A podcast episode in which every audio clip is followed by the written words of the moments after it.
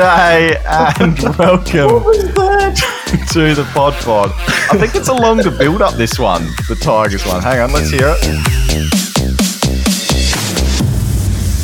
We hear the drop. There it is. Hey! There it is.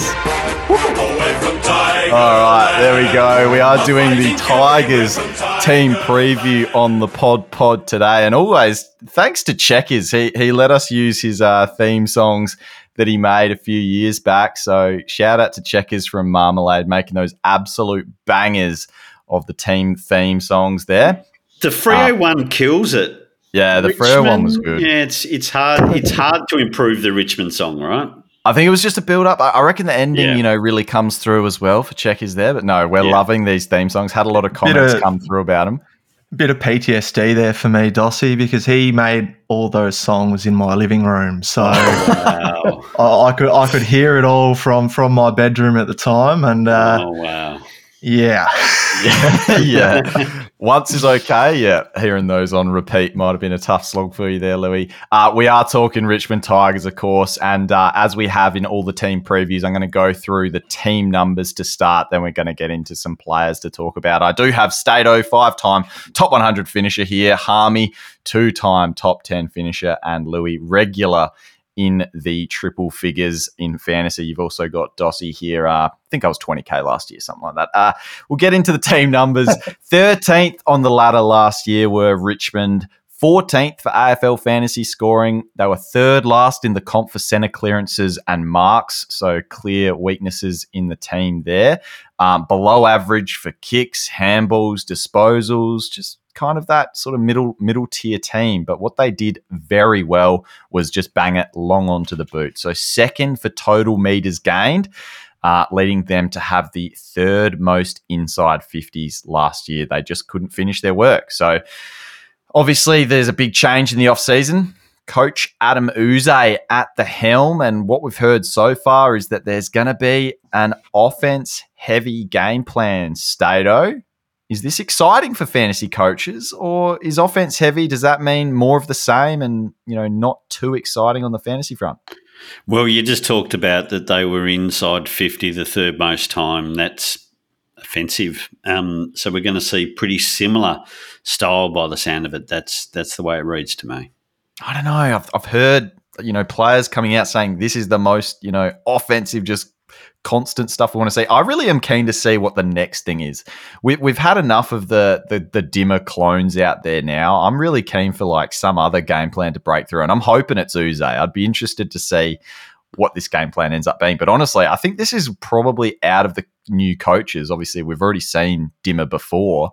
This is the one where I'm quite interested to see where he goes um, in this season and, and takes the Tigers, uh, what direction he takes the Tigers. Let's look at their trade period and what changes they made aside from Yze, just Justin Koschitzke. Uh, really coming in from the Hawks and uh, their outs. They lost Ivan Soldo and a guy who I struggle pronouncing his name. Really going to have to look this up after we've done these shows. But Bigoa Nyuon also heading out. Hopefully, I nailed that one there.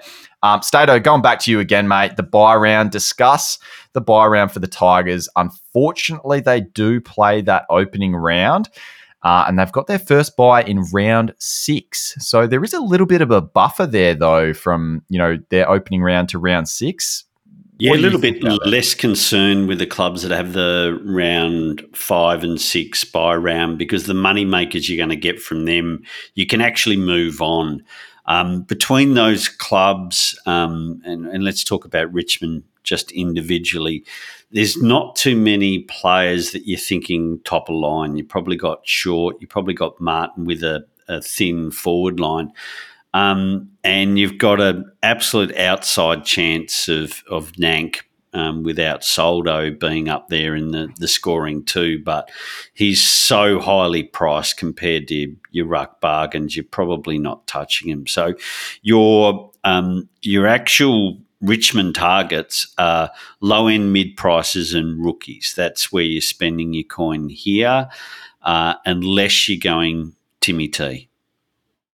Okay. Uh, we're going to touch on him in a minute, but let's look at the popular picks for fantasy coaches. One player, just one, over 10% owned for the Tigers, which is extraordinary scenes. Um, I don't know if they've got that. Well, they usually get their auto filled teams as well, so we get high ownership from the Richmond and Carlton players. Uh, early days though, from all the the auto filled fantasy teams that didn't quite finish them off. So maybe we see a lot of ownership come in late. But look, Josh Gibcus, um, defender, two hundred and fifty six thousand is thirteen percent owned at the moment. Coming off that year on the sidelines due to ongoing hamstring issues, Louis he played pretty well in that rookie year, showed a lot of promising signs as a lockdown defender, and coming in rookie price, 256k, um, as Stato said, could we back in someone? Because his bye's not till round six. We're probably going to get our cash by then. Yeah, I'm not sure he's going to be a massive scorer, so I'm not sure you want him on field, but something he, that he will have, I presume, will be job security. So this guy had major hamstring issues, and uh, he was sent off overseas to get that looked at, went through a massive program. I think that in of itself sort of indicates that Richmond really rate this guy. They want this guy to get to his best football. Uh, so that's why I see him playing a lot of football this season. Uh, 256k, you have to pay a little bit more than the, than the basement price, but uh, I think this guy will be a really popular pick uh, on the benches of a lot of coaches' teams, especially given that he'll be playing nice and early uh, in the week. Let's look at the top averaging players from last year as well. And uh, Stato, you mentioned him off the top, but I'm going to throw to Harmey. It is Timmy T. 112 average last year, 1.02 million starting price. He was the best player for Richmond though last year, and he actually started way better than that as well. Could you see him being actually some value despite the 112 price tag?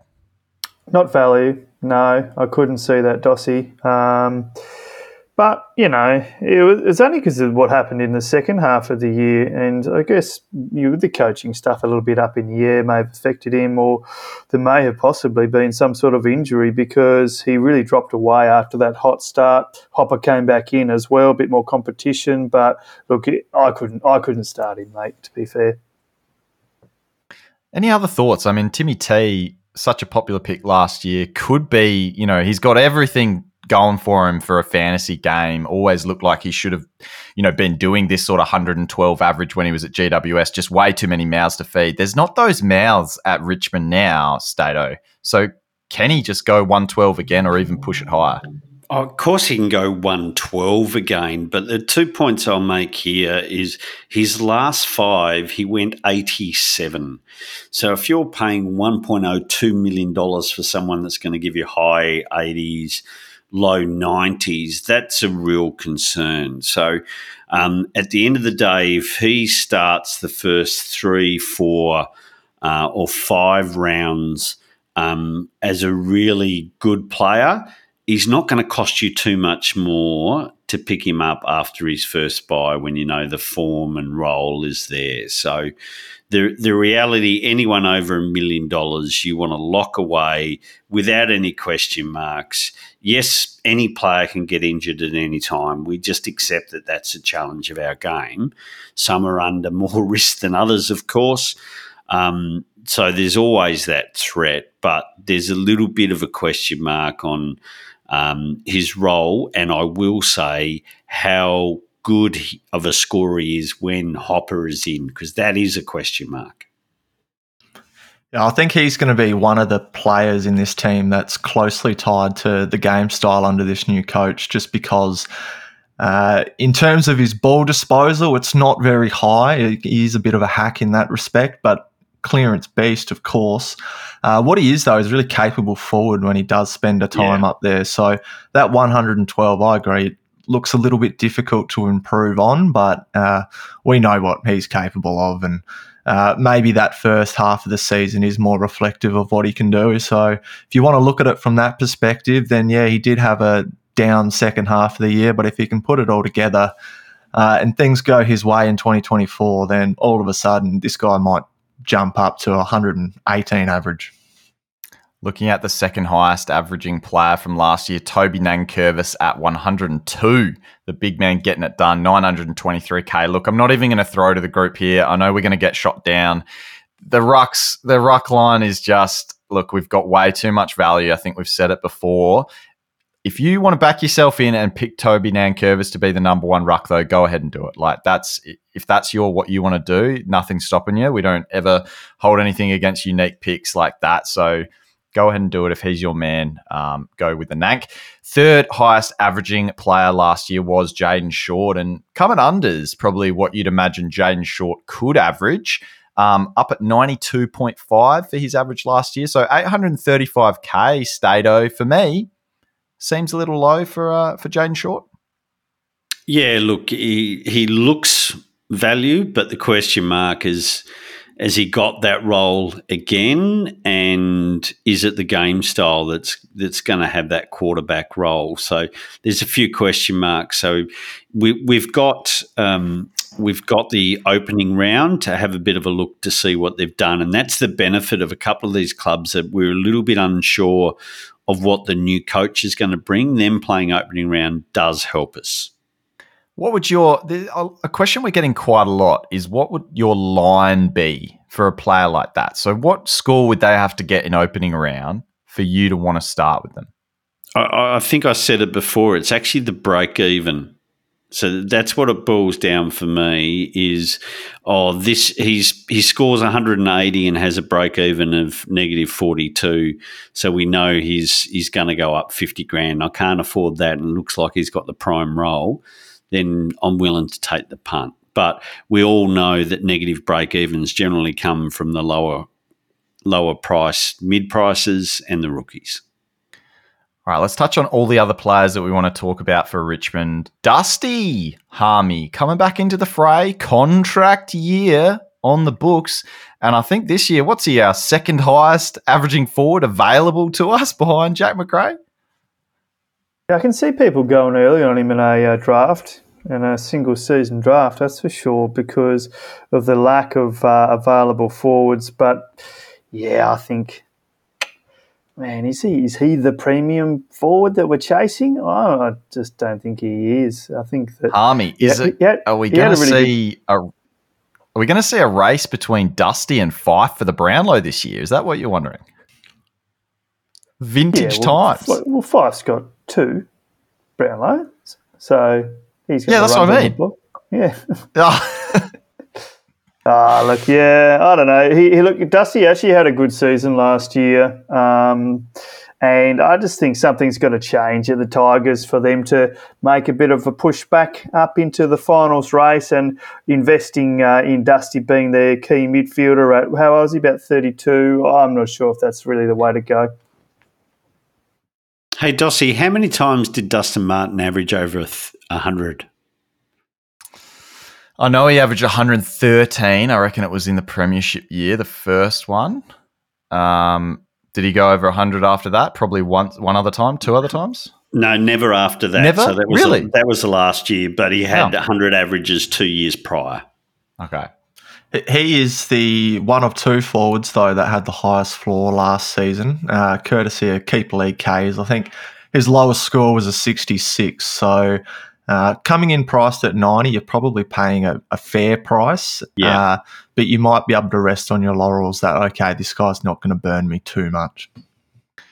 All right. Well, I think I couldn't think of another player that would warrant, you know, the the offensive game style that should be talked yeah, about more, true. other than Shai Bolton as well. Uh, a mid forward, you'd think that he could slot into that midfield and be that pure guy in there this year he's always kind of been the uh, the the heir to Dusty and the way he's played in there. Obviously, a little bit smaller, a little bit more um, slight, other than compared to Dusty, but still has that crisp way of kicking the ball, that great way of being able to pick it up. Um, who are we going to throw to for this one, Lou?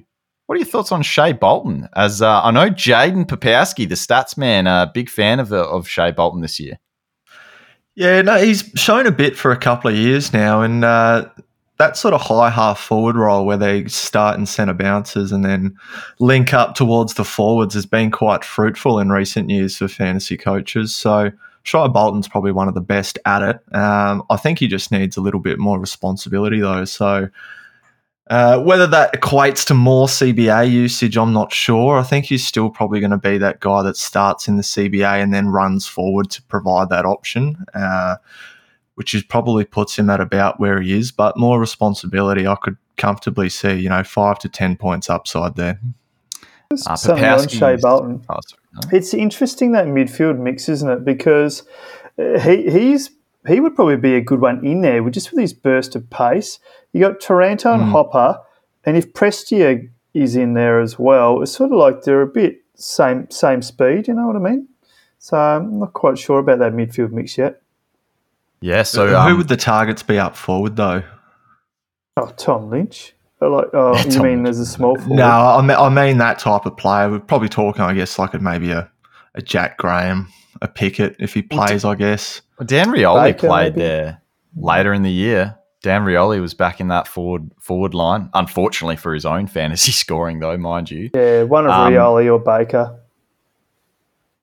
Mm. Uh, just speaking of Shai Bolton, so this is what Papowski said. Jaden Papowski, our man, uh, one of the best stoppage players after Dimma uh, after Dimma left was Shai Bolton. Better in both stoppage and transition points after Dimma left. So yeah, to your point, Harmey as well. Just just that added sort of mixture in their uh, in their midfield. All right, let's talk about just a few more players here. Uh, Liam Baker with the defender forward status. Any interest for you, Stato? He's always showed promise if playing midfield. Bit of a he's got some Rory Laird traits about him, just the very mild Rory Laird traits. Um, I'm part of the 1.9% that own him. So yes, when when we're weak um, in that forward line, um, not too many good selections. I'm looking for people with potential upside. We've seen what a ceiling he's actually got. Um, so I need to see the opening round of how well he plays that midfield role and, and what his midfield ceiling would be like. But I'm really keen. So he's sitting there at the moment. Okay, so sorry, what? So what role are you expecting from Baker this year, though? Uh, it's all the talk is that he's going to be playing midfield. So oh man, if he's if, yeah, if he's going to be doing that and he's available as a forward defender, um, especially with our forward line so thin, I'm really interested. Priced at um, sixty nine point eight, I think it is. Um, so it's it's cheap enough to take that punt, but I get the opportunity of opening round to see what the evidence is. I want to talk about a guy. I actually got more keen just looking at the price of this guy. Now I don't know where he's at injury wise. You guys might have to you guys might have to fill me in here, but Tom Lynch, like key forwards were kind of back a bit last year, and given our lack of forwards and seeing what a few key forwards, namely Tex, did last year, five hundred and sixty-three thousand dollars. Only played four games. Did Tom Lynch, so he's got a discount as well, I believe, or he would have had some sort of thing factored into his his price. If Tom Lynch is up and about, Harmey, you, you're giving me some body reactions there. If you're watching on the YouTube, he's giving me a little bit of body movement, a bit of a nod, dare I say. Uh, Tom Lynch, thoughts on him this year, potentially being a unique pickup forward? Yeah, I looked at him just because of the um, the price Dossie, but key forward. I mean, really unlikely that he's going to pop and um, score you regularly. Uh, well, you know, it only takes one forty to um, plummet the, the the price increase. So I'm not that keen. Save your seventy thousand and go for Nat Fyfe instead, mate. At, at the end of the day, he scored. He averaged uh, seventy six in twenty twenty two. So his discount is applied to that rather than the fifty one point seven. Yeah. so okay. i- i- if if there was a discount on the fifty one point seven, I'd be keen. Stato, are you keen the the game before his bye, so round five, West Coast Eagles, bag of ten? I might be streaming him in draft. Definitely. Yeah. anyway, I just think I was I got keen when I saw the inside fifty numbers being the third highest, and you know, new coach probably looking at doing the same sort of thing. Anyway, okay, let's look at some other players. Thomson, Dow had to get a Dow in there. There's been some pl- people keen in our own little chat here about Thomson Dow. Louis, are you one of those people?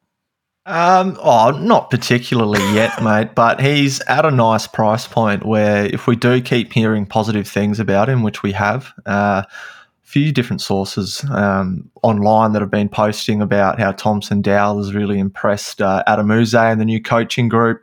Uh, sounds like he might even have a midfield role. And as we've sort of gone over in this podcast, it does start to thin out quite quickly for that Richmond midfield. Uh, he's had a few years, years, in the system now. He's a big body. Uh, yeah, if the Ducks line up for him, I could see him as a serious option this year. Comes in a discount, Dossie. He averaged 55 last year and he's priced at 45, so inbuilt value, the fantasy pricing system. Yeah, you've been the one chirping in the group chat, Harmey, about some Tommy Dow, I must say. I, will say that the interest I have in Dow is actually picking him and him being success and it be the wrong Dow. it's only look, it's only a million bucks to invest in two Dows. That's that's a bargain, if you ask me. Um, all right. Well, it looks like we've lost Harmey. No, he's back. He's back. All right. Uh, so let's talk about just a few more players. I'll just throw around the room. Any interest in either Prestia, Hugo Ralphsmith, Jack Ross? There's just nodding heads here. Um, look, I got to say, Hugo Ralphsmith for me, if I see him in the right role, I'm definitely interested. I didn't realize how cheap he was. If he how cheap, pretty cheap if if we see, I'll, I'll get his numbers up. But no, uh, if, I'll, I'll, go and find him. Look, if we see someone like you said, Dan Rioli moving forward, if we see that happen, if we see short in the midfield, thirty eight point nine average was Hugo Ralphsmith last year. He's in at three hundred and fifty one k. I think he's a better player than that. He must have been a sub a few times. So Hugo Ralphsmith for me, just one to watch roll in the preseason. Uh, um, and then I'm just finding him now. So here we go, 351. So it's an awkward price, to be honest. Yeah, I've already said it. Stato, it's fine, mate. You're a bit okay, late sorry, to the ball.